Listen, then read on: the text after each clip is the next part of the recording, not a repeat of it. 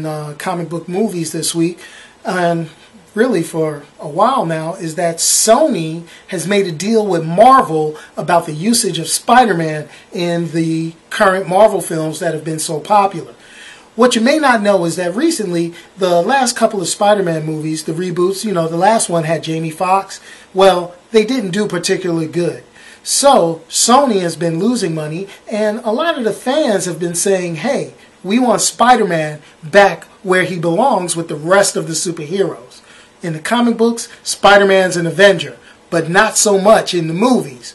Well, Sony has worked out a deal where they've gotten with Kevin Feige of Marvel Productions, and he'll be helping produce the next Spider Man movie, as well as Spider Man making an appearance in Captain America Civil War and in the future Avengers Infinity War movies. They've done a big adjustment to the movie entertainment schedule to accommodate for this, and this is something that every fan has been looking forward to seeing. On the heels of Sony's announcement that they're going to allow Spider Man to be inside the Marvel movies. Avengers 2 Age of Ultron is coming out in May. This is going to be one of the greatest movies ever. That's how everybody's been playing it as far as the fanboys in the universe. But let's see this is going to be a pretty big movie for the Marvel Cinematic Universe, considering a number of the headlining stars are coming towards the end of their contracts. Now, Robert Downey Jr. said he's going to make a real big announcement in the next few days, and I'm looking forward to seeing it, but I could kind of make a little guess for it to be hey, he's going to sign on for a little more movies because he's been kind of the linchpin holding a lot of this together, being a very successful piece of the cog that draws everyone to these movies. As we've learned from this past summer, Guardians of the Galaxy, which didn't have any other connection to the Marvel movies other than the Infinity Gems, which we now know from Marvel's release is going to be part of a two part movie coming later on. Well, Marvel has a couple of more movies coming out and TV shows that are going to add to this. Much like the Agents of S.H.I.E.L.D. television show just made a recent announcement about Inhumans in their cast. If you took a look at the last episode, which is getting ready to start their next season to explain all the cliffhangers they left, and the recent announcement of having Daredevil come out on Netflix as a show. So this is something that we're looking forward to. This is something totally new to have this many movies connected in a singular world that everybody can go ahead and tie one story to the next. It's no wonder that Sony took a look and said, hey, we want to get Spider Man and get a piece of this pie. Fantastic Four gets released in theaters this summer.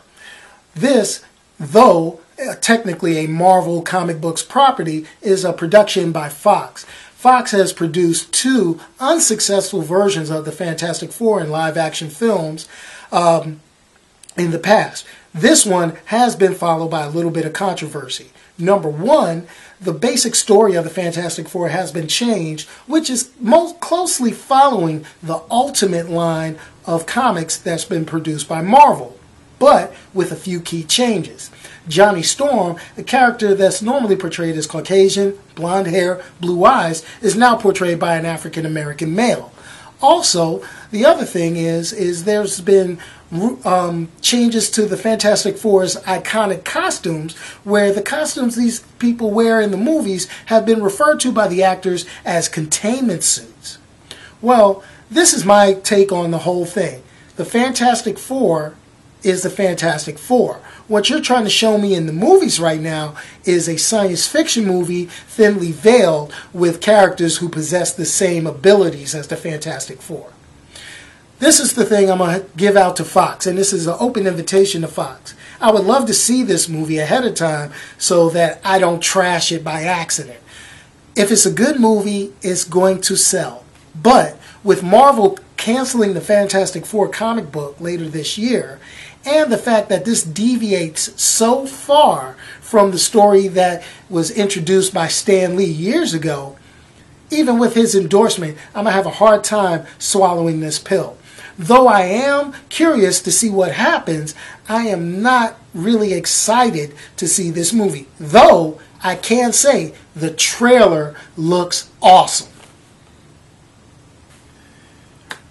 Earlier this week, the Power Rangers got a dark, grim, and gritty reboot, which wasn't really accepted by Saban Entertainment, which forced the fan film to be removed from YouTube and Vimeo.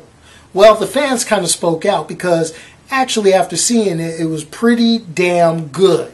So, what does that mean? They put it back up online, and Saban Entertainment really kind of ate a little bit of crow even though the former Green Ranger kind of had a little say little say so with his opinion saying hey this was a kid friendly show and we really didn't want to see something like that with that type of language and that type of action all I can say is is grow up Green Ranger because one of the things that I've noticed is that the fans of the show are people that have grown up and grown older even though they retain Power Rangers property on Nickelodeon, and that is great for the kids and to keep fans engaged.